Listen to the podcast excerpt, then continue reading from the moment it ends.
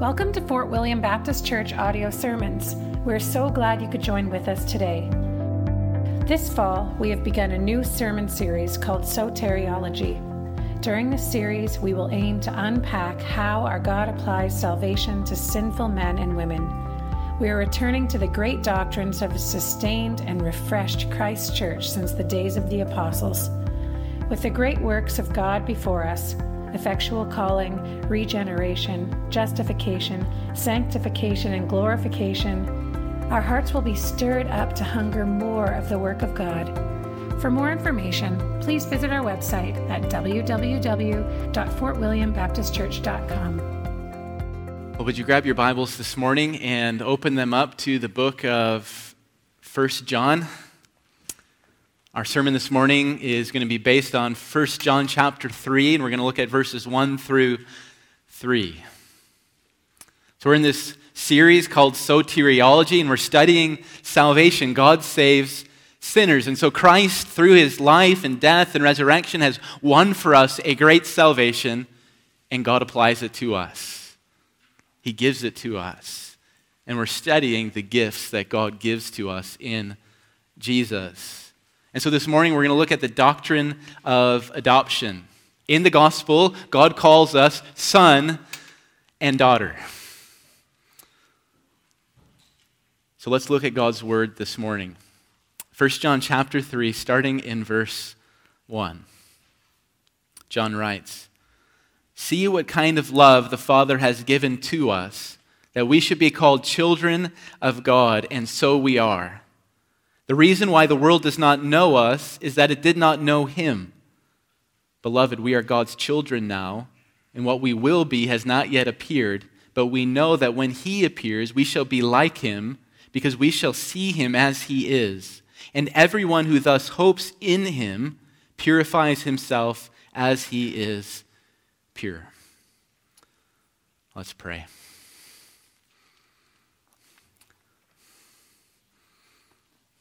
Oh, Father, we plead your promises this morning.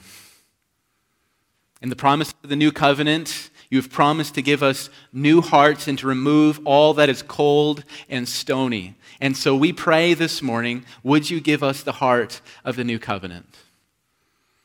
Would you give us spiritual eyes to see, and would you incline our hearts to you? We want to know your love. We want to taste your love. We want to live in it. And so we pray this morning open our eyes to your love. We pray this in Jesus' name. Amen. I can't remember what grade I was in, but I was young. I was either in first or, or second grade, but I was experiencing some mysterious headaches. At the end of the day, I would come home with a headache and I would have fatigue, so much so that I would just lay on the couch and my mom would come to me and she'd have a, a cold washcloth and she'd just put it over my face. And after a bit of time, it became clear to my parents and to others that the, the fatigue I was experiencing and the pain I was experiencing was all connected to my, to my eyes. Now, I could see generally well. I could go play baseball with my friends. I could catch and, and hit and run around. I could sit down and read books. But at school, I couldn't see clearly what was written on the whiteboard in front of me. My classmates were sitting around me and they could look at the whiteboard, what was written, the letters and the numbers, and they could see it, they could make it out. But I was sitting there next to them and I was looking and everything was fuzzy and unclear to me. And because things were fuzzy and unclear to me, I was sitting there squinting and straining the whole time. Because I was squinting and straining for hours in the classroom trying to make out what the teacher wrote on the whiteboard, I came home with headaches and fatigue. Well, a visit to the optometrist quickly solved my problem. She told me that I was nearsighted, and then she gave me a pair of glasses. And so when I wore these glasses and I sat in the classroom, I could see what was written on the whiteboard. The letters, the, the numbers weren't fuzzy anymore. And because I could, I could see clearly, I wasn't squinting and I wasn't straining anymore. And because I wasn't squinting and straining anymore, I didn't have the headaches and I didn't have the fatigue anymore. Now, I tell you this little story about my eyesight to introduce a spiritual problem to you that many, I think, are suffering from. Many in this room are suffering from. And that is a spiritual squint. A spiritual squint. Well, what does this mean? Well, think about it like this you're busy in the life of the church. You aren't one of those people who are sitting on the fence, on the sidelines, watching everybody else play. Instead, you've thrown yourself into the life of the church. You serve and you're invested in the life of the church, so much so that you're on several ministries. You come faithfully to church. You sing the song, you pray the prayers, you, you listen to the word preach, you, you jump into the studies. But here's the thing you go home at the end of the day, and you go home with a spiritual headache. You go home at the end of the day, and all you want to do is lie down on the couch because you have this spiritual fatigue, and you just want someone to come and, and lay a cold washcloth over your face to give you some relief. Some of us are suffering from this spiritual fatigue, spiritual headache. And if you're someone who suffers from this, you know that it's a, a troubling place to be. Why? Because think about these things. These things in our lives are, are meant to fill us up. The word, the prayers, the, the praise, the sermons are designed to lift up our hearts to the Lord. And when our hearts are lifted up to the Lord, we expect to receive blessings from the Lord, that the Lord would fill us up. Even more when we think about our service to the Lord, our service shouldn't be depleting us, running us dry. Instead, what should our service be doing? We serve out of joy, and not, we, not only do we serve out of joy, but we serve for the sake of joy. What makes all of this worse is when we have this spiritual fatigue and these spiritual headaches, when we look around at our brothers and sisters in Jesus and there they are investing in the church. There they are serving and they have joy. And it seems that their joy is increasing and that their strength is increasing and their love is increasing. And then you look at yourself and you compare yourself. You say, I'm just not there. Seems like I'm, I'm falling apart. So the question is this what can be done for us? What can be done for you? How can you get rid of a spiritual headache? How can you get rid of spiritual fatigue? Well, we often respond in one of two ways. Sometimes we respond by pulling back. And so we, so we, we stand there and we start doing some, some work, connecting the dots. And we say to ourselves, well, perhaps this, this fatigue I'm experiencing, these, these headaches that I have, are connected to the amount of energy that I'm exerting in the life of the church. Perhaps I need to pull back from ministry and, and stop serving in the church. Perhaps I need to take a step back from fellowship in the life of the church. Perhaps I really don't need all of these things so much the, the prayers, the praise, the sermons, ministry. Perhaps if I pull back, I'll start to feel better. A second way we respond is the exact opposite. Instead of pulling back, we, we try harder. We think to ourselves, well, if, if two ministries aren't getting the job done, that's not helping me. Maybe I need to add a third ministry to the mix. We think to ourselves, if this Bible reading plan isn't delivering joy to my heart, perhaps I need to add another Bible reading plan to the mix. Perhaps I need to, to start reading a book or two on top of that Bible reading plan. So we start connecting the dots. Maybe I have this fatigue, maybe I have this headache because I'm not exerting myself enough. So I just need to double down. And if I get doubled down, if I get more serious, this fatigue is going to go away. This, this headache is going to finally leave me alone. And I can tell you this morning that both of these options are dead ends. Neither of these options will make the headache stop. Neither of these options will, will pick you up and deliver you from your fatigue. And so the question is well, what can be done for us? And there is good news for us. There is an answer for us. You can be delivered from your fatigue and your, your spiritual headaches, just as the optometrist gave me salvation for my eyes, a pair of glasses, and a, a diagnosis. There is salvation waiting for each one of us. And we can find it this morning. But before we go there, before we look at salvation, we need to think more about our spiritual headaches, our spiritual fatigue. We need to put our finger on the reason why we have headaches, why we have fatigue, before we can go to salvation. So, to think about this, we need to go to Jesus' ministry. So, in Luke chapter 15, Jesus is teaching, and he tells a story about a father and his two sons. We, we know the story. It's entitled the, the Parable of the Prodigal Son. But this is a poor name for this story. I don't know why our Bibles put that title in because it's a story about two sons. And Jesus wants us to think about these two sons, especially how these two sons relate to their father. And so we go to Luke chapter 15 and we listen to Jesus. And as we listen to Jesus, he wants us to think about these two boys. And as we think about these two boys, they seem radically different. One boy is a real scoundrel. What does he do? He demands his inheritance from his father, and he takes the inheritance, and he goes off and he lives in the far country. And while there, he, he lives a terrible life. He drinks and he's partying, there's girls, there's that whole lifestyle. And by the time he's done, there's not a cent left. So that's the first son. And then there's the second son. And the second son is the dutiful son. And as the dutiful son, we actually don't hear that much about him. And that makes sense. The first son gets all the media attention. Everybody's looking at him and what he's doing. But we don't get that much information about the second son. And that's okay with the second son. Because he stays put with the father and he puts in the work and he works harder than anyone else. So Jesus is a crafty storyteller. So, the way that Jesus sets up this story, we're naturally inclined to look at the prodigal, the son who goes off into the far country. And when we're, when we're looking at him, we're tempted to do what? We're tempted to wag our finger at him. We say to ourselves, that guy has some massive problems. As we think about his situation, as he's there with the pigs and he's hungry, we say, it's good that he's wallowing in the mud. He needs some humility. And I'm so glad that the Lord is giving it to him. But we have to understand something. Jesus is setting us up with this story.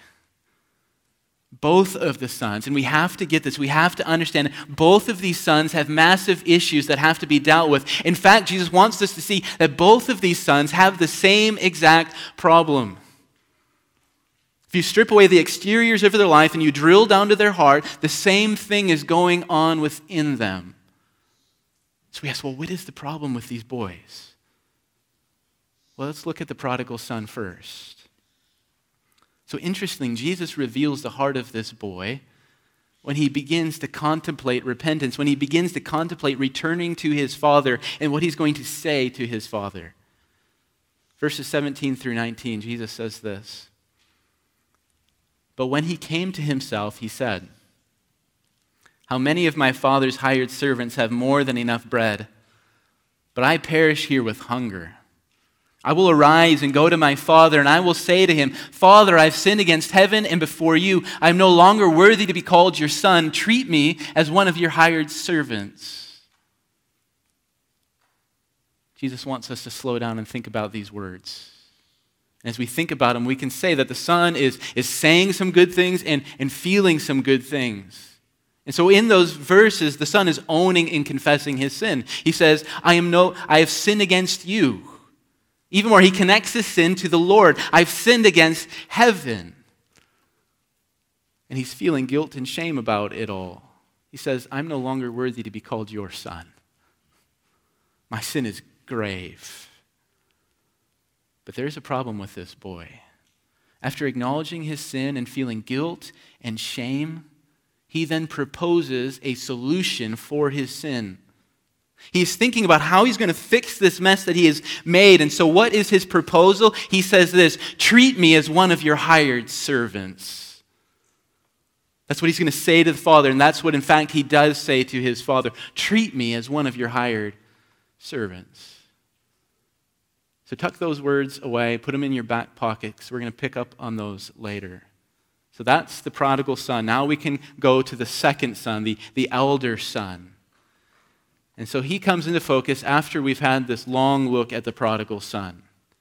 And so this boy, he comes into the field, in, in, from the field. And when he comes in from the field, he, he sees that there's a, a big happening going on. There's a party, there's, there's dancing, There's good food, there's drinks, everyone's having a merry time. And so he asks, What is going on here? And someone comes to him and tells him, Your brother has returned. Jesus reveals the heart of this son in verses 28 through 30. Jesus says, But he was angry and refused to go in. His father came out and entreated him, but he answered his father, Look, these many years I have served you, and I never disobeyed your command, yet you never gave me a young goat that I might celebrate with my friends. But when this son of yours came, who has devoured your property with prostitutes, you killed the fattened calf for him. The son is obviously angry. If we could see him, his face would be red, his, his fists would be clenched. There might be a sibling rivalry here. There might be some unfair treatment here. But there's something deep going on within the soul of this son. Listen to how this boy speaks to his father. Verse 29, he says, Look, see, understand, Dad. These many years I have served you. The NIV translates it with more force. It says, Look, all these years I've been slaving for you. So there we have the two sons. And do you, do you notice anything in common with these two sons? So on the surface, they're different. One goes off in the far country and squanders money. The other one stays home and he's, he's working for his dad. He's duty driven. But Jesus wants to see there's something similar about these two sons. At their heart level, they have this. Think about it like this as they get down to the brass tacks of their relationship with their father, they both start to talk the same way as they start to reason with their father, they use the same words because they're expressing the same heart. The prodigal is coming home and he, he wants to make things right. And so what does he do? He says, Treat me as one of your hired servants. And the dutiful son sees the father's treatment of the prodigal. And what does he say to his father? All these years I've been slaving for you. So, what's going on here? Well, both of these sons have misunderstood what it means to be a son. Both of these sons have radically misunderstood what is in the heart of their father, what their father is truly like. And so both of these sons need to learn about their father and what it means to belong to him. So, what happens in this story? There's grace. There's so much grace. So, there's the prodigal, and he's talking about service. What does the father say? He commands one of his servants and he says, Bring quickly the best robe and put it on him, and put a ring on his hand and shoes on his feet, and bring the fattened calf and kill it, and let us eat and let us celebrate. He doesn't want to hear about this service. He, he tells one of his servants, Go bring all the signs, all the tokens of sonship, and place them on this son. He's my son. I am so delighted that he's here. And the father starts to speak to the angry and dutiful son. And what does he say? He says, Son, you are always with me. You are always with me. And all that is mine is yours. Why are you talking about slavery? Everything that is mine is yours. You can have it all. All the fattened calves are yours. Can you see what this father is doing? He is shunning all the talk about slavery, all the talk about service. He's not going to have any of it, and he won't have any of it because that's, doesn't, that's not what it means to be a father. And that's not what it means to be a son. And, and so, in both of these instances, he showers his sons with love. He invites them in to his love that they might come and share in it. Brothers and sisters, I am convinced, both personally, from studying my own life, and theologically, from studying the words, that the root cause of our spiritual fatigue and our spiritual headaches is due to a spiritual squint.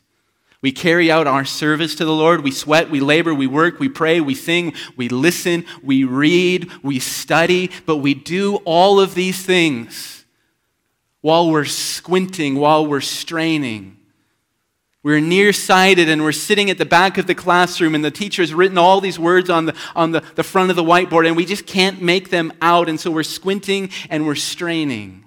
We're like the two sons in Jesus' parable. We're standing in the presence of the Father. His heart is full of love towards us, and all we can see, all we can talk about is our own service.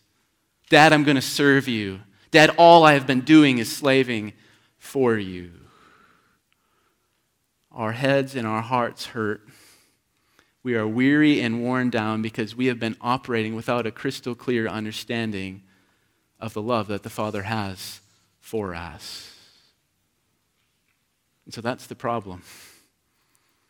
Our aches, our pains are directly connected to our eyes, what we're seeing in our Father.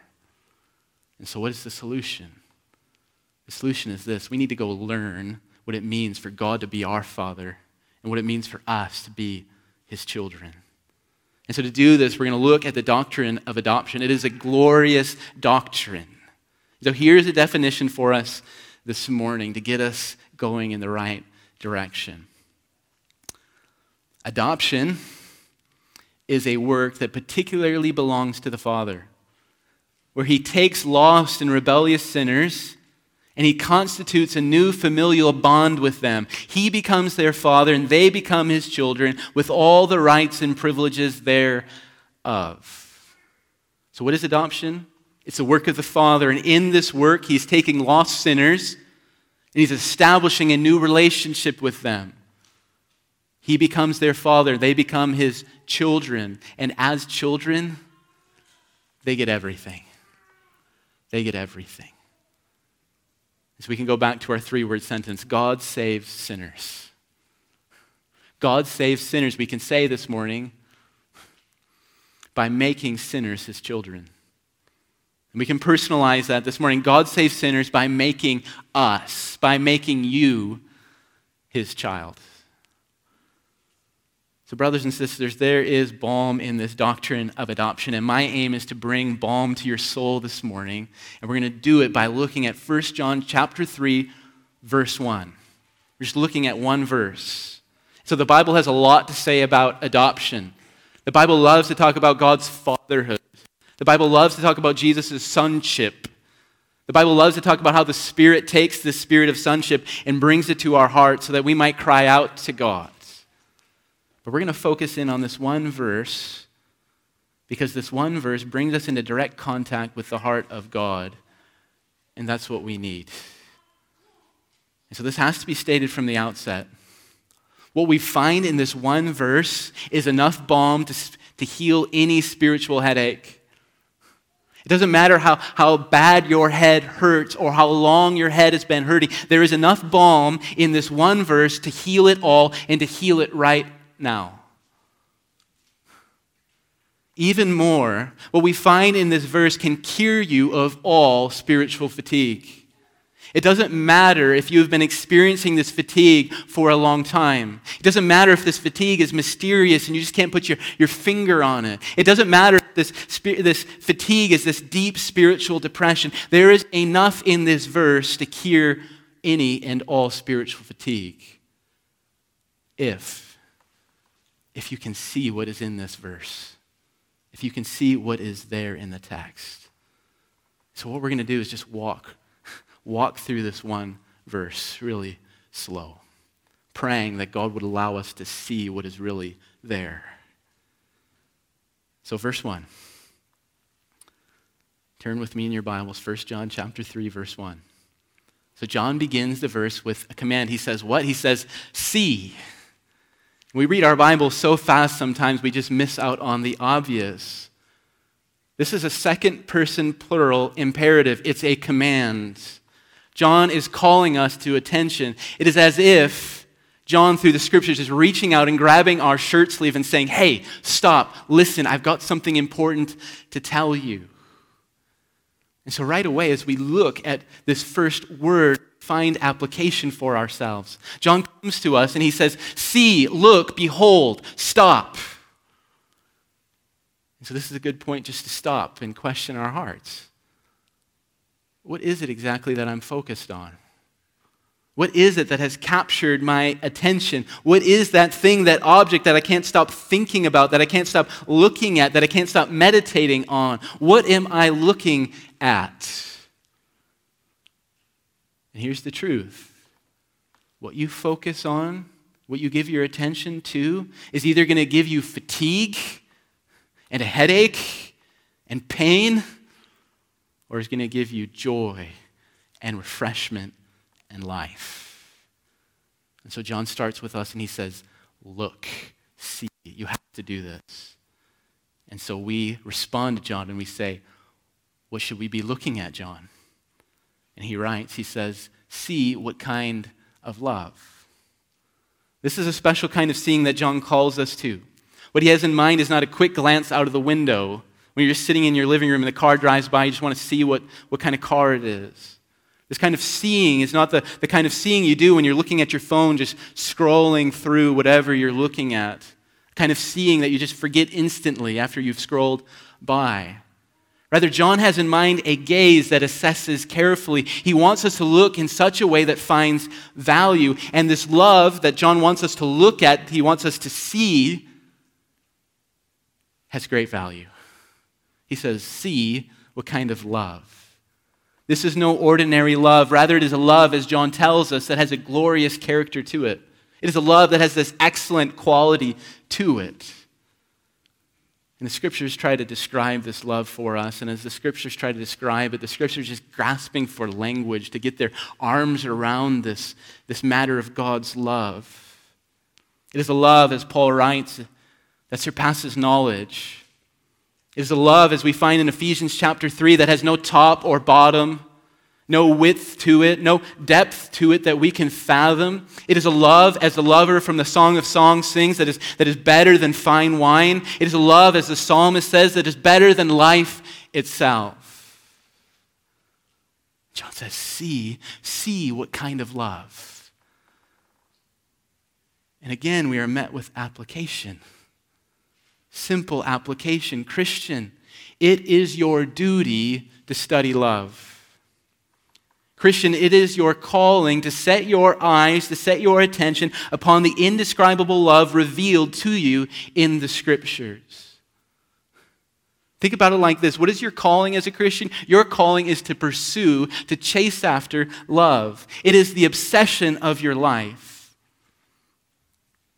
And get this, because this matters. The more love you see, the more love you behold, the more you're going to be refreshed the more joy you're going to have, the more fruitfulness in your life you will experience. And understand this when you don't see love, when it's not your preoccupation, when it's not your obsession, your occupation, you're going to suffer from all sorts of spiritual aches and pains. There is a direct connection in our lives between seeing God's love and our experience of the Christian life. So John keeps writing. There's more for us here. He writes, See what kind of love the Father has given to us. So there's a source to this love. John tells us that this love comes from the Father. There's an object of this love. This love lands upon us. And this is good news. It's so simple, but it's right there. What is John telling us? He's writing to his people, his congregation, and he wants us to see this. The Father loves you. Just think about that, that the Father loves you. That's what we need to see from this verse. The Father loves you. Do you know that? Has someone told you that before, that the Father loves you? Is that how you live the Christian life? Do you wake up in the morning and do you say to yourself, Oh, self, the Father loves me. Do you go to bed at night and say to yourself, The Father loves me? When you sin and you fail and you fall short in the Christian life, what do you say to your soul? Do you say, The Father loves me? When you're speaking to encourage someone, what do you say to them? Do you say, The Father loves you? You need to know this. You need to bank upon this fact. The Father loves you.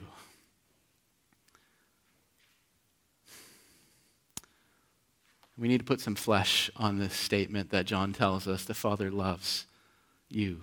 What does that mean? Well, we can say this the Father loved you first.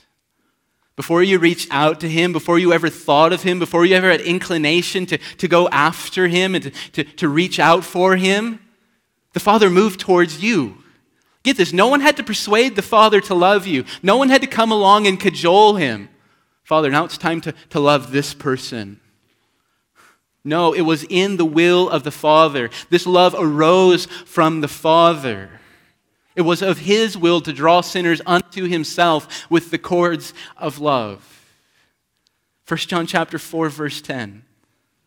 John says, "And this is love, not that we have loved God, but that he loved us and he sent his son to be the propitiation for our sins." Love flows from the heart of the Father. God loves you. The Father loves you. Well, what does that mean? We can say the Father loved you first, but what else? The Father loved you when you were unlovely. You have to understand this. The Father was not moved by your good deeds. He wasn't moved by your worth. Rather, He loved you when you were unlovable. He loved you when you were dirty and unclean. He loved you when you were a rebel. He loved you when you were dead in your sins, lost and hating him. Romans chapter 5, verse 8. But God shows his love for us in that while we were still sinners, Christ died for us. The Father loves you. He has loved you by loving you when you were unlovely. Even more, we can say the Father has loved us extravagantly. The Father's love is not a matter of cheap lip service. We've met those people in our lives. They, they, they speak to us, but they don't really follow through with anything. The Father's love is not measured or proportioned. In love, the Father gives us everything and more. Romans chapter 8, verses 31 through 32. What then shall we say to these things? If God is for us, who can be against us? He who did not spare his own son, but gave him up for us all, how will he not also with him graciously give us all things? The Father's love is extravagant. He gives you everything. So here's the application. Believer, what do you see when you look at your Father?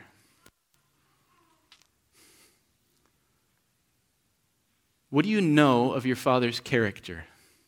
When you're looking at him, when you're thinking about him, when you're praying to him, what are you convinced of?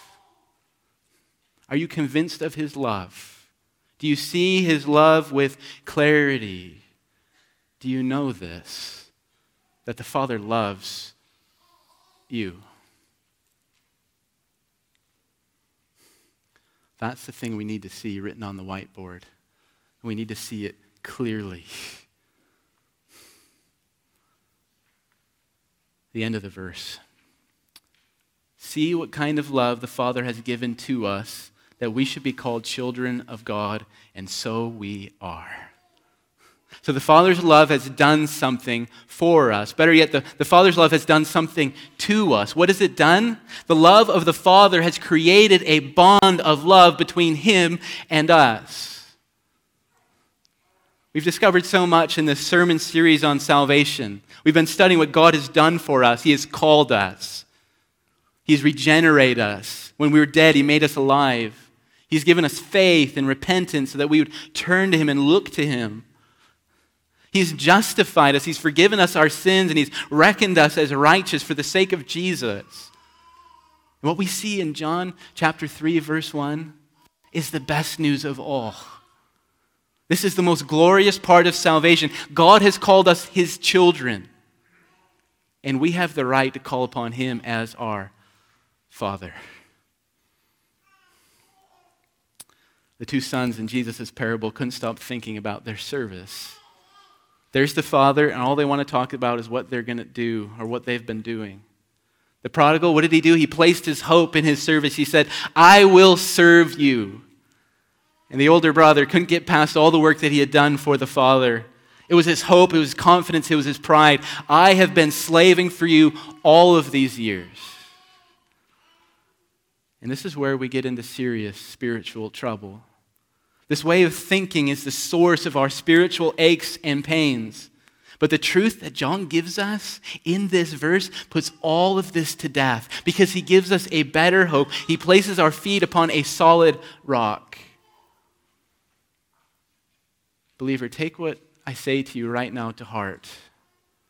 Because God is your Father, you are His child, this is true of you.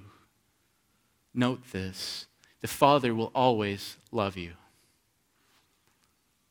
Note that the Father will always love you. You have entered into an unbreakable bond with the Father. Paul puts it like this I am sure that neither death, nor life, nor angels, nor rulers, nor things present, nor things to come, nor powers, nor height, nor depth, nor anything else in all creation will be able to separate us from what? Separate us from what? From the love of God in Christ Jesus our Lord. The Father will always love you. No one, no thing can break this bond that He has created. You are his daughter, you are his son, and that will never change.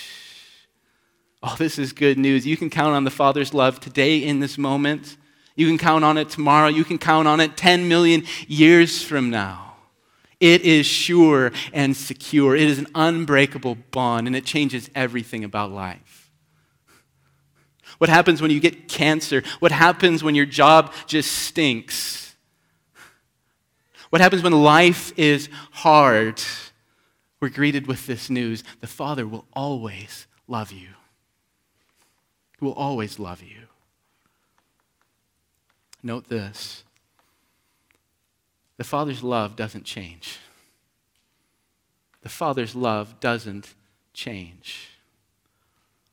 Our performance or our lack of performance, our obedience or our disobedience, our sin or our faithfulness will never move the needle on God's love for us. Think about it like this. If you wake up early in the morning, you get up at 5:30 and you read the Bible for an hour and you pray for an hour, that doesn't tick up God's love for you one bit. Think about it this afternoon. You go home and you get an argument with your wife and you you say foolish things because you get angry and irritated. Guess what? That doesn't change the Father's love for you, not at all. God's love, the Father's love for us, doesn't work like that. It isn't measured on our obedience or our disobedience. Why? Because God loves us of His own accord. His love isn't dependent upon us. He loves because He loves. He loves because it's His good pleasure to love, it's His delight to do it. And note this the Father's love is full of affection. The Father's love is full of affection. The Father does not stand back. The Father is not detached. The, the, Father is not far away from his children. He isn't a Father that is uncomfortable with his children. It's not like that. There's no awkwardness. Rather, there is within the Father a disposition. Even more, there is this sweet inclination in the heart of the Father towards you. If you are in Christ today, the Father is inclined towards you. He has set his heart upon you. He delights in you. We can even say he desires you for himself.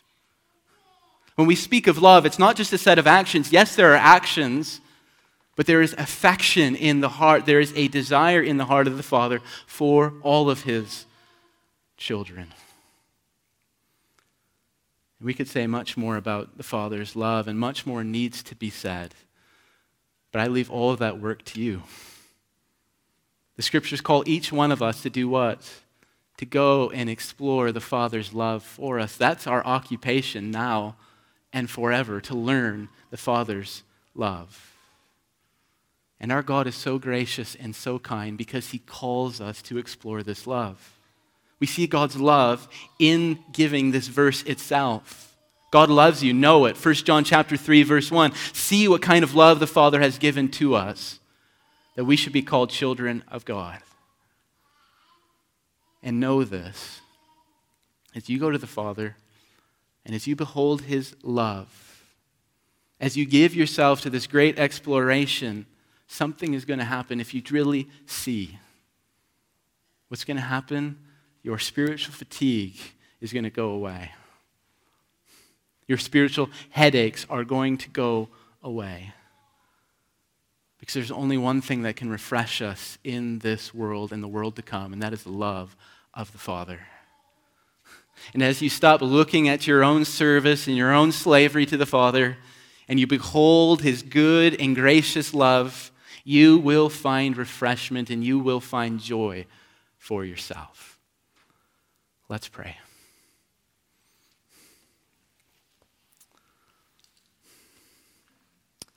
Oh, Father, we need your help. We need your help.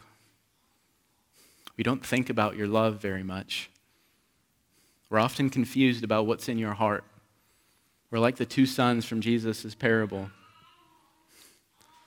And so we pray now that through the preaching of your word, you would demolish our stupid thoughts so that we would see your love and that we would rejoice in your love.